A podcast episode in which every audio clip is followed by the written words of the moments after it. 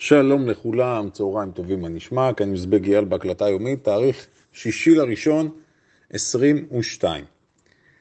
אנחנו כמובן אחרי יום מסחר אגרסיבי מאוד אתמול, בואו נשים רגע דברים בפרופורציות.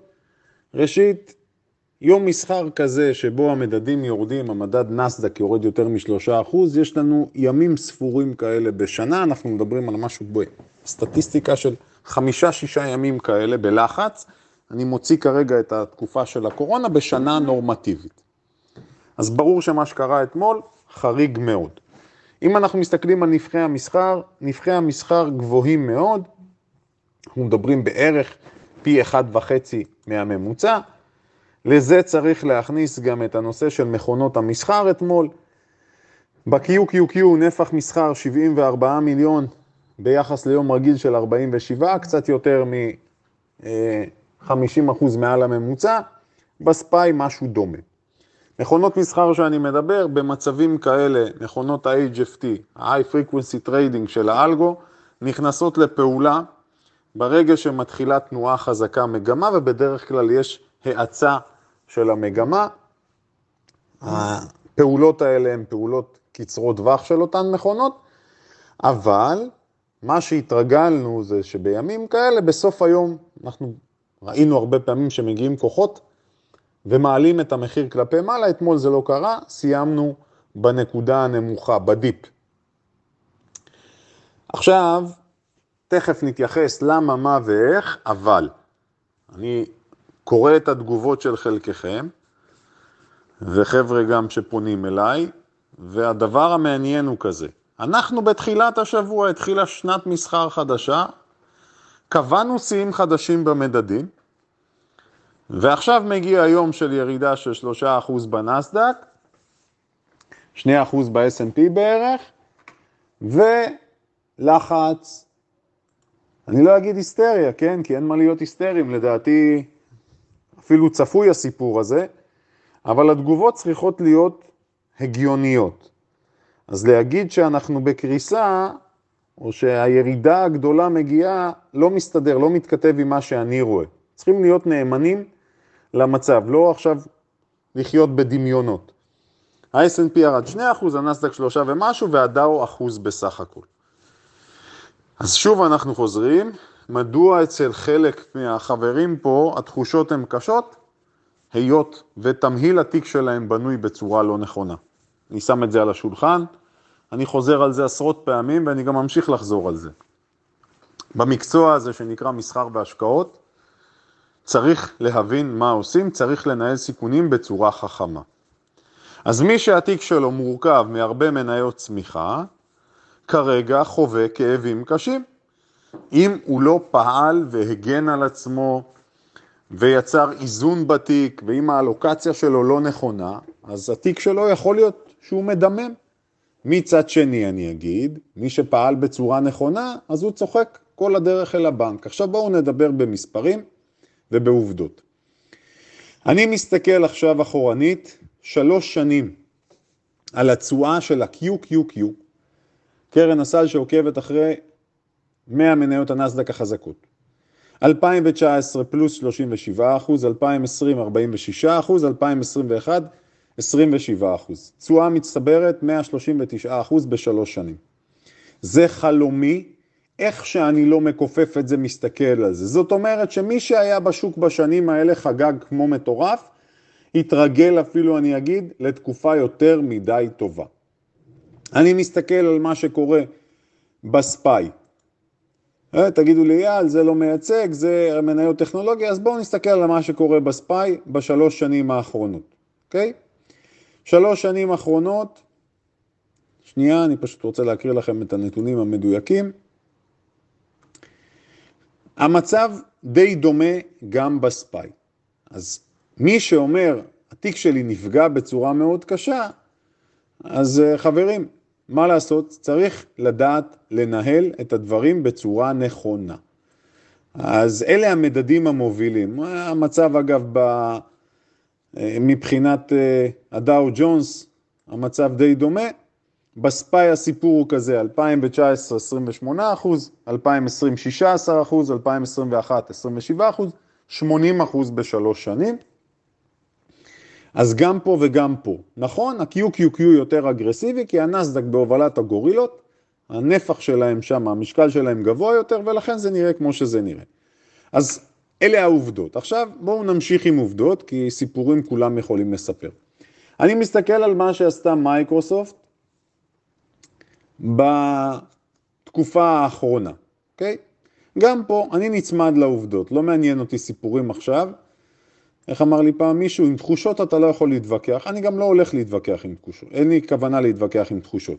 מייקרוסופט 2019 56 אחוז, 2020 40 אחוז, 2021 51 אחוז. אנחנו מדברים על תשואה מצטברת הכי אגרסיבית שיש בעולם. עכשיו מה? ודאי, יושב הסוחר הממוצע או המשקיע הממוצע ומנסה להבין מה הולך פה, אז ברור שהוא מבולבל. אבל גם אם אנחנו נסתכל על מה שקורה, ושוב, מייקרוסופט, מניית ענק, מתנהגת כמו מניה ששווי השוק שלה נמוך, כי היא עולה בעשרות אחוזים בשנה. אז כרגע אנחנו רואים ירידה מסוימת, אני מדבר על מייקרוסופט כי היא מניית הברומטר שלנו. אז אנחנו קבענו שמניית הברומטר מייקרוסופט, אם היא יורדת מתחת ל-320, זה אומר שמשהו משתנה בדיסקט של המשקיעים בשוק, וזה אכן מה שקרה. כרגע, הנקודה הבאה של מייקרוסופט 310 דולרים, זו הנקודה של סגירת gap. מי שיסתכל על הגרף יכול למתוח את זה. אם מייקרוסופט תבדוק את ה-310, וזה כנראה מה שיקרה, אנחנו נראה אותה ממשיכה לרדת, זו הערכה שלנו כאן. אוקיי, דיברנו על מייקרוסופט, עכשיו אנחנו נעבור ונדבר על מניה נוספת, מניה כוכבת, NVDA. כדי להבין מה שקורה, את מה שקורה בשוק, אנחנו חייבים ללכת ולבדוק מספרים, ולא לדבר כרגע בנדמה לי, אני מרגיש, אני חושב ש... אני יודעת שלא, אין, אנחנו עוברים לביזנס. אוקיי, NVDA, שנת 2019 73 אחוז, שנת 2020 121 אחוזים, שנת 2021 125 אחוז, תשואה מצטברת של מאות אחוזים. חבר'ה, מה אתם חושבים? זה יימשך לנצח דבר כזה? לא יהיו הפוגות? נכון, אז NVDA כרגע מתממשת 20% מהשיא שלה, אז מה? אבל זה הכי טבעי בעולם. לא רק שזה טבעי, זה גם בריא.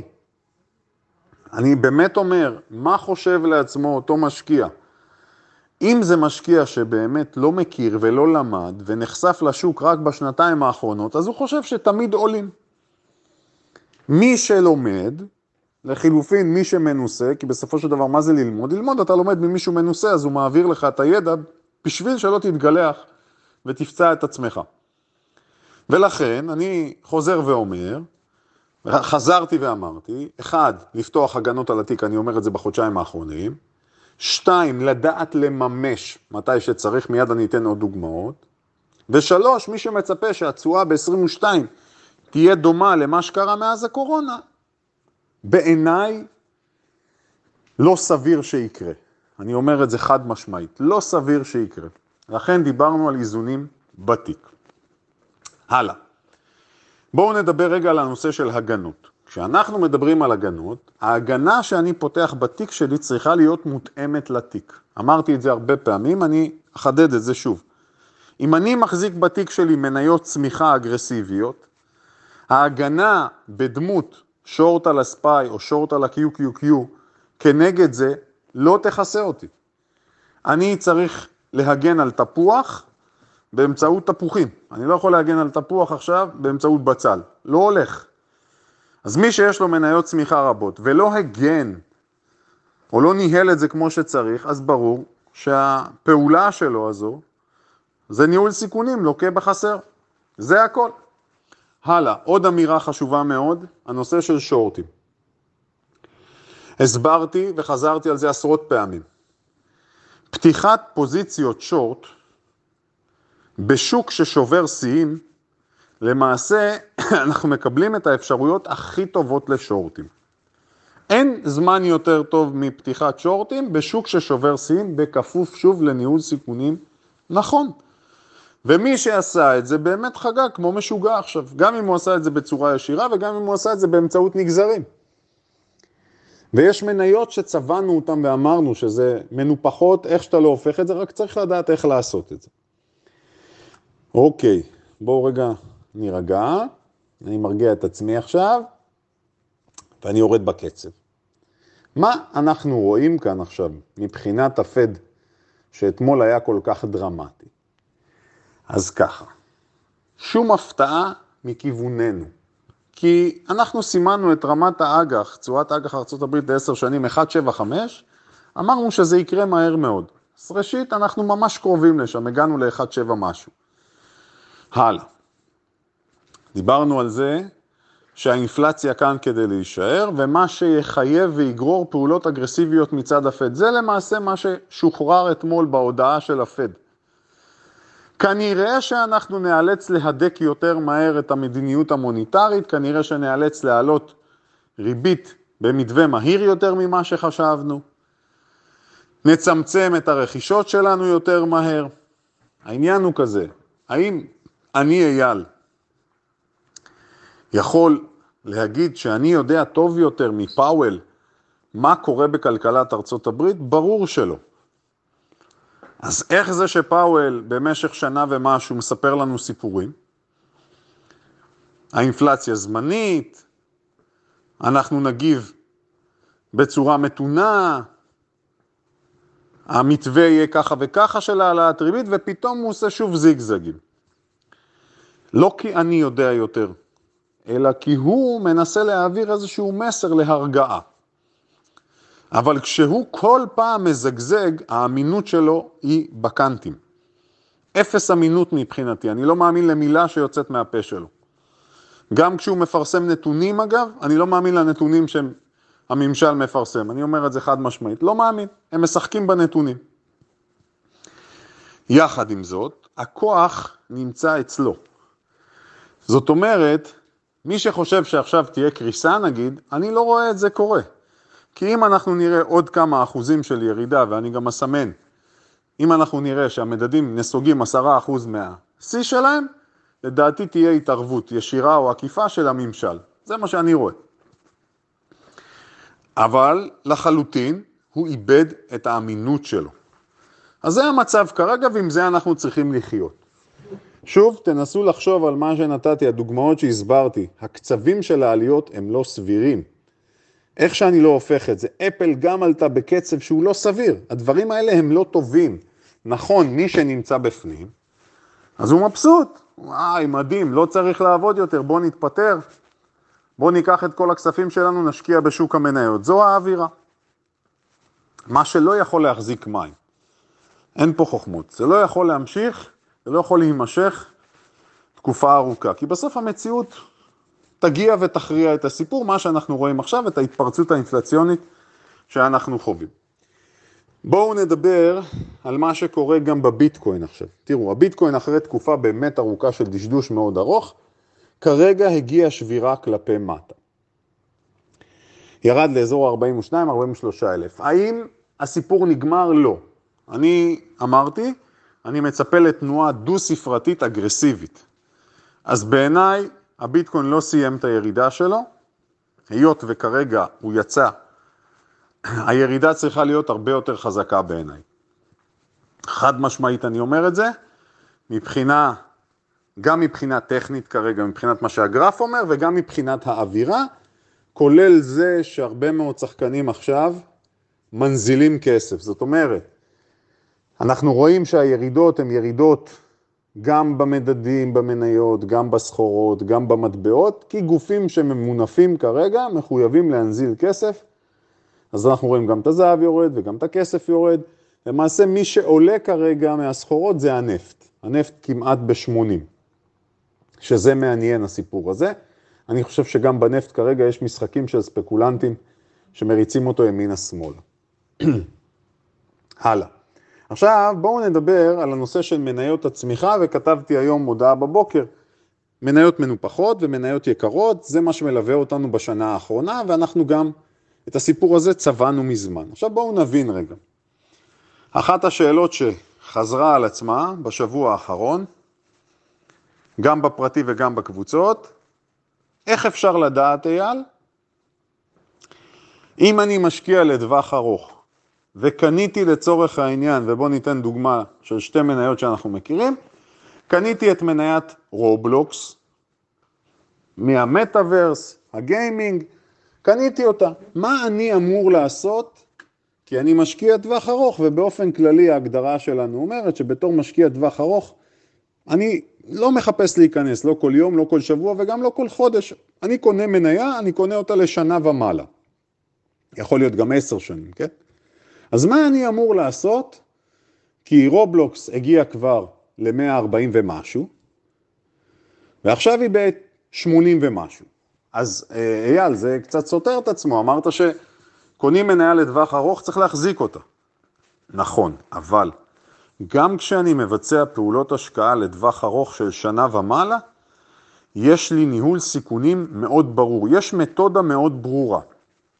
המתודה הזו אומרת שבכפוף לזה שאני נכנס לעסקה לשנים, אם קוראים 1, 2, 3, 4 בנסיבות מסוימות, אני מחויב להגיב גם אם אני משקיע לטווח ארוך.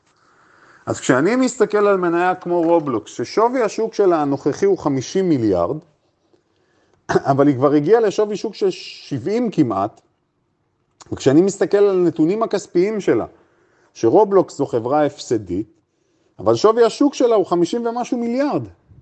אז זו מניה צמיחה אגרסיבית, ולכן גם האחוזים שאני אקצה להשקעה כזו, הם יהיו מצומצמים יותר, וגם התגובות שלי, כי כשמניה כזו, שהיא גם מניית הנפקה, והיא גם מניית צמיחה אגרסיבית, והיא גם הפסדית, אז אני צריך להבין עם מה אני מתעסק. אז זה לא המקרה שקונים מניה כמו רובלוקס, אי אפשר להגיד אני נשען אחורה עכשיו ומחכה חמש שנים מה שיהיה יהיה. לא. כשמניה כזו מבצעת תנועות אגרסיביות, צריך לדעת לממש. לכן, לא פעם אנחנו אומרים פה, לממש, לקחת כסף. ויש מתודה כיצד מממשים.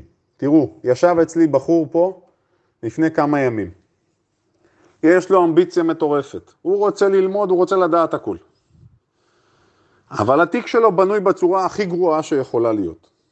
אמיתי, הכי גרועה שיכולה להיות. ויש לו אלף שאלות, שזה נפלא. והוא למד. אבל מה שנוכחתי לדעת, זה שהיסודות שלו לא נכונים. כשאתה לומד משהו והיסודות שלך לא נכונים, אתה בא לבנות בניין, הבניין יצא עקום. הוא יתמוטט, לא יעזור שום דבר. גם אם אתה הכי רוצה בעולם. לפעמים כשאתה רוצה יותר מדי, עוד יותר גרוע יקרה. כי צריך לדעת לתעל את זה למקומות חיוביים. אגב, אני אגיד משהו, מבלי לציין את שמו. ברור לכם שאחרי השיחה שהייתה, הוא נשאר בעמדה שלו. הוא עדיין חושב את מה שהוא חושב, אפרופו אני מוסר חדש חבר. עדיין חושב את מה שהוא חושב. זה עלה לו בנזק של עשרות אלפים, אבל הוא עדיין חושב את מה שהוא חושב. אוקיי? הוא מחפש את האבקה שהופכת עופרת לזהב, והוא פשוט לא השתכנע. up to you, מה שנקרא. עוד מניה, יוניטי. יוניטי גם מניה שידעה עליות וירידות מהתחום של המטאוורס, אף היא, טווח של שנה אחורה, תנודתיות מ-76 ל-210 דולרים. רק בחודש האחרון ראינו שהיא נסחרה בכמעט 170, עכשיו היא עוד פעם ב-120. חצי שנה האחרונה אנחנו רואים שם רכבת הרים, גם היא חברה שבכלל מפסידה כסף. אז שוב, חברת צמיחה, שווי שוק של עשרות מיליארדים, אבל היא מפסידה כסף. אז, ופה האז הגדול, חברות כאלה, כשמתחילות ירידות, חברות כאלה יכולות לרדת חזק מאוד. גם אם חברה יורדת 60 אחוז, 70 אחוז, היא עדיין יכולה להמשיך לרדת בצורה אגרסיבית. נסתכל על פייבר, פייבר הישראלית שלנו, נסחרה ב-330 דולר, היא נסחרת עכשיו ב-94 דולר. האם היא יכולה להמשיך לרדת? חד משמעית כן. למה? כי זה סוג מסוים של מניות. אחד המפתחות להצלחה לדעת לסווג את המניות. יש מספר סוגי מניות. ברגע שאני יודע לקטלג אותם, עשיתי הרבה מאוד ממה שאני צריך. שאלו אותי, רגע אייל, דיברת על קרן ארק. אמרת שיש פה הזדמנות? כן, יש הזדמנות למי שמאמין במניות צמיחה. ודאי שיש הזדמנות, למי שמאמין בזה. דיברנו על זה שיש מצבים שקונים את המניות ויש מצבים שקונים קרן סל כדי קצת לפזר. אז זה עדיין ככה למי שבתוקף, מי שעדיין מאמין שיכולה להיות עלייה, זה בתוקף הסיפור הזה. נכון? ולא צריך להתרגש מתנודתיות, שאתה קונה משהו שהוא יכול לזוז בצורה כזו, אתה מראש לוקח סיכון ומודע לזה. סיכון במודע. אחד החברים כתב לי היום שבקרנות ארק הרי יש לנו את הקרן שלוקחת שורט, S-A-R-K. אז היא הקרן שקפצה בצורה מאוד משמעותית. אם תסתכלו על זה, אתם יכולים לראות שהקרן שפותחת שורט עליהם עלתה בצורה משמעותית, הכל יחסי כמובן. לסיכום, מה שקורה כרגע סך הכל מחזיר אותנו למציאות. עוד אינדיקציה לזה, תסתכלו, זוכרים את מניית GameStop, GME ו-AMC? גם שתי המניות הללו שהיו מניות הרצה ברשת, אנחנו רואים שהן חוטפות בראש פתאום ומתחילות לחזור לממדים הטבעיים שלהן. שוב אנחנו רואים שלאורך זמן הדברים מתיישרים.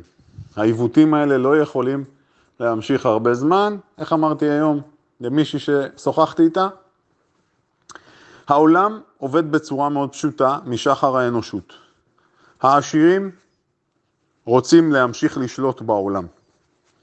כל תופעה שבה האזרחים הפשוטים, ההמונים, מתחילים להרוויח כסף בצורה קלה, זה בסופו של דבר מסכן את העשירים. וזה מצב שהעשירים לא רוצים. היות והעשירים שולטים במוקדי הכוח, יש להם את הדרך לשלוט בכלכלה, לשלוט במציאות, לשלוט בפוליטיקה. הם שולטים במוקדי הכוח. מערכת משפט, מערכת ביצועית, זה המצב, זה לא עומד להשתנות בעיניי. ולכן, כמו שראינו את מה שקרה, את החוויה הזאת של המטבעות קריפטו, של מניות ה meme stocks, אנחנו רואים שהדברים מתיישרים. להיות קולים, לפעול בצורה רגועה, להגיב נכון, לא להיכנס ל tilt נפשי, לא להיכנס לוורטיגו הזה, כמו טייס שטס והוא מאבד, הוא עושה איזשהו אה, סחרור עם המטוס והוא לא יודע כבר איפה השמיים ואיפה האדמה, אז להירגע, לנשום אוויר, לקבל החלטה בצורה מושכלת, לא להגיב בפאניקה.